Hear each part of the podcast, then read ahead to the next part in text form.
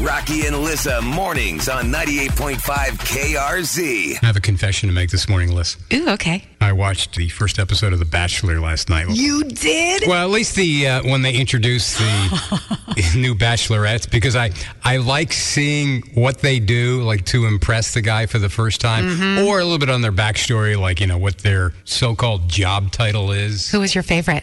I think I'd have to go with Kat. Her name is Kat. Oh, When I- she's a rabble rouser. I have a bit of her for a future celebrity feed. when she says her name, she goes. She puts her, she puts her paws up. She goes, "My name's Kat." Yes. Could you imagine working with somebody like that? Hey, nice I to meet you. know. I'm Rocky. I'm Kat. she puts her paws up. Does that make her more interesting or is that like red flag? I'm going. That's her thing. I don't so, know. Because the whole big thing is, you know, whether or not he remembers their names. So he- True. remember my name, right? It's Kat.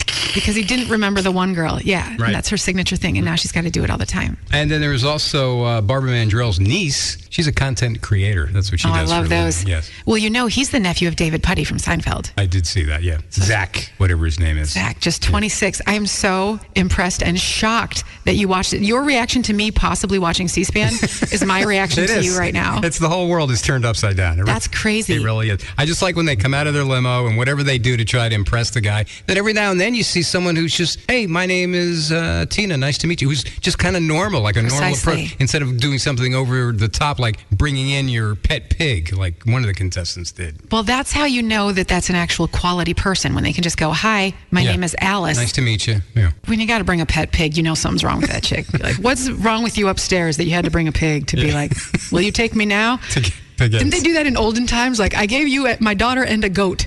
That's right. Will you take her now? This, if we uh, eventually uh, marry, this pig comes with me. So. so it might not last, but you'll have bacon.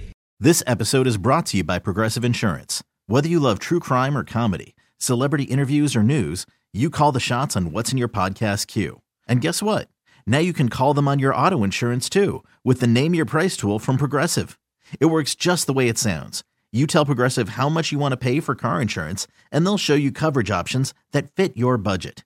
Get your quote today at progressive.com to join the over 28 million drivers who trust Progressive.